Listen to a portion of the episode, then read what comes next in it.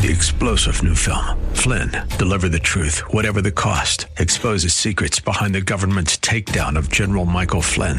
Flynn knew what the intel world had been up to. He ordered the first audit of the use of contractors. This set off alarm bells. He told the truth. He was the most dangerous person for Donald Trump to hire. They had to get rid of Flynn. Flynn, deliver the truth, whatever the cost. Available now. Watch it today. Go to salemnow.com. Salemnow.com.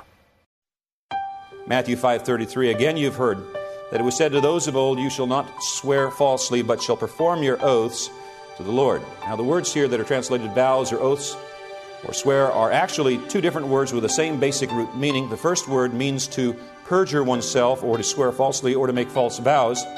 And the second word means literally to enclose. Isn't that an interesting concept of corralling words?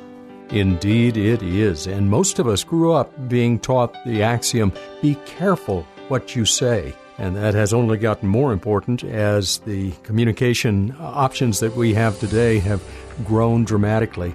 This is Study Verse by Verse, and Pastor Leighton Sheely is continuing with part two of a message taken from the Sermon on the Mount entitled The Power of Words. And here on this Thursday is Pastor Leighton. This statement that Jesus quotes is not actually found in the Old Testament, but it was a teaching of the rabbis, and it was a composition of three verses. They are Leviticus 19:12, Numbers 32, and Deuteronomy 23:21. Let me read them for you now. Mark them and look at them later if you'd like. Le- Leviticus 19:12 reads, "And you shall not swear by my name falsely, nor shall you profane the name of, the, of your God. I am the Lord." Numbers 32 reads If a man makes a vow to the Lord or swears an oath to bind himself by some agreement, he shall not break his word. He shall do according to all that proceeds out of his mouth. Deuteronomy 23 21 reads When you make a vow to the Lord your God, you shall not delay to pay it. For the Lord your God will surely require it of you, and it would be sin to you. In fact, if you made an oath, you had forgotten that you'd made it, you realized that you'd made it, you had to come to the altar with a trespass offering as a request for forgiveness for it. And it was because of mankind's inclination to deceit that God provided for the making of oaths in His name as a means of signifying the, the special emphasis of a given promise or a given statement. And when you call upon uh, the name of God in making an oath, it's calling Him to be a witness to the truthfulness of what is said or what is promised and to have the freedom to take a vengeance if it's a lie. Was not uncommon for Old Testament saints to make oaths in God's name. For instance, Abraham confirmed his promises to the king of Sodom and in, with oaths in the name of God, as recorded in Genesis chapter 14. And he also made his servant Eliezer swear by the Lord, the God of heaven and the God of earth, that he would not take a wife for Isaac from among the pagan Canaanites, as recorded in Genesis chapter 24. 1 Samuel records for us David and Jonathan making an oath of brotherly love and mutual protection. And you know, this practice of taking or making oaths is common today. Sometimes we'll say in passing, as God is my witness, or I do solemnly swear, or before God and these witnesses. You know, even God made oaths on certain occasions.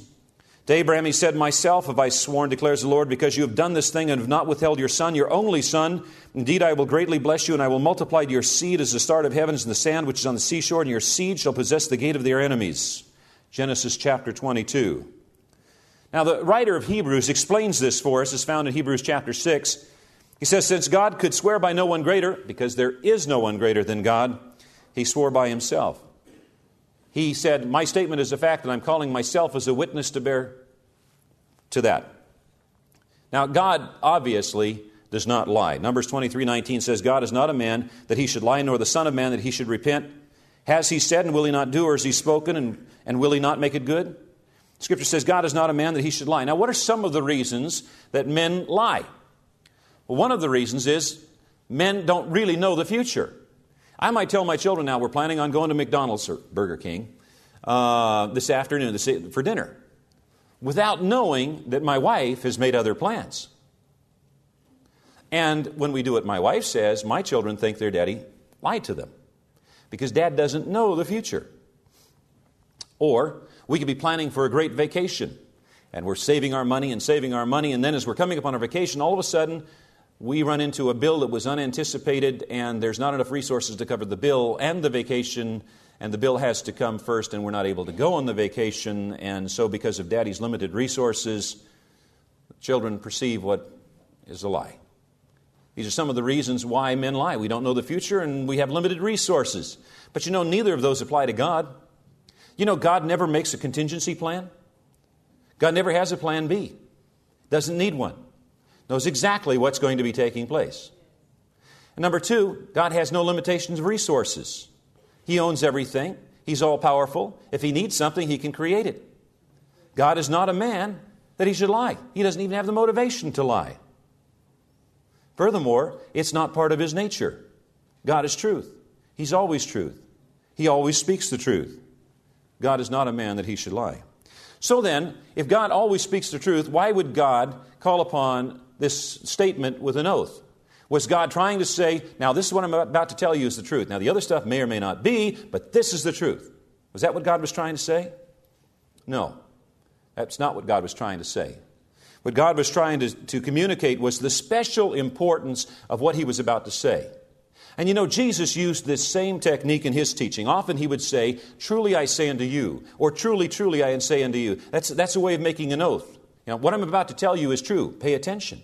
Now, did that mean that Jesus was saying that what he had said elsewhere at another time, when he hadn't said, Truly I say unto you, was not the truth? No. Jesus always told the truth. So then, why did Jesus say, Truly I say to you, or Truly, truly I say to you? The reason was, is what he was trying to say is what I have to say is of special importance. I want your undivided attention. Pay attention closely to what I'm about to say. That is why God, that is why Jesus used oaths. Verses 34 But I say to you, do not swear at all, neither by heaven, for it is God's throne, nor by the earth, for it is his footstool, nor by Jerusalem, for it is the city of the great king, nor shall you swear by your head, because you cannot make one hair white or black. You know, when God provided for oaths, there were two parameters to it. Number one, you were to only make oaths in the name of God. And number two, you were to only make oaths on very special occasions. It was not supposed to be a common part of your daily routine. Now, God's law is so demanding that man, it's impossible for man to attain to God's law. Give you an example. God created man, woman, put them in the garden, gave them one commandment. You can partake of all of the other trees, but there's one tree that you cannot partake of. How successful was man at keeping one commandment? How could anyone expect to keep ten? Man cannot keep God's commandments.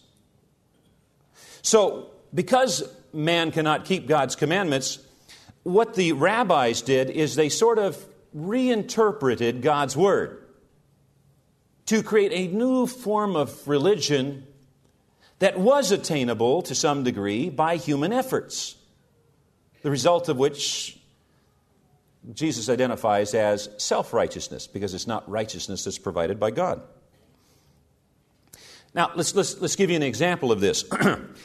God's command to mankind, as recorded in Leviticus 19, says, is, You shall not swear falsely by my name or you shall not take my name in vain. You see, God is very jealous of his name. God's name is truth. The, uh, what God is, is truth, and he does not want his name being associated with lies. And so, what God is saying in this is, don't you call me to be a witness to your lies because I am truth, my name is truth.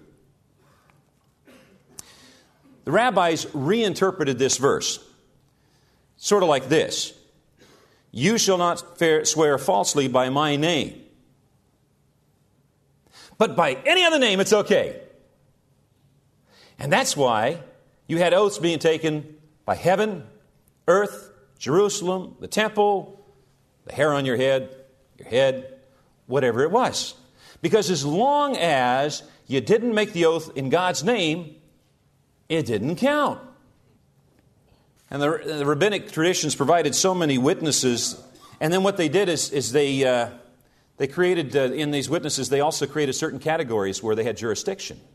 And so, for instance, you, you might be in a business setting and, and you're, you're negotiating and you're getting to the final, final negotiation. And, and so, finally, what you do is you, you make your offer uh, or, you, or you make your response to the offer and you seal it with an oath. And you say, and we're going to seal this business deal uh, by my head. I'm, I'm swearing this upon my head. knowing full well that your head had no jurisdiction over business matters it only applied at home, and so therefore the, the oath didn't count. You were covered. Now, Jesus addressed this practice in Matthew chapter 23, verses 16 and following. This is what he said Woe to you, blind guides, who say, Whoever swears by the temple, it is nothing, but whoever swears by the gold of the temple, he's obliged to perform it. Now, you heard what Jesus just said? He says that people were teaching that if you make an oath and you swear it by the, by the temple, you're covered.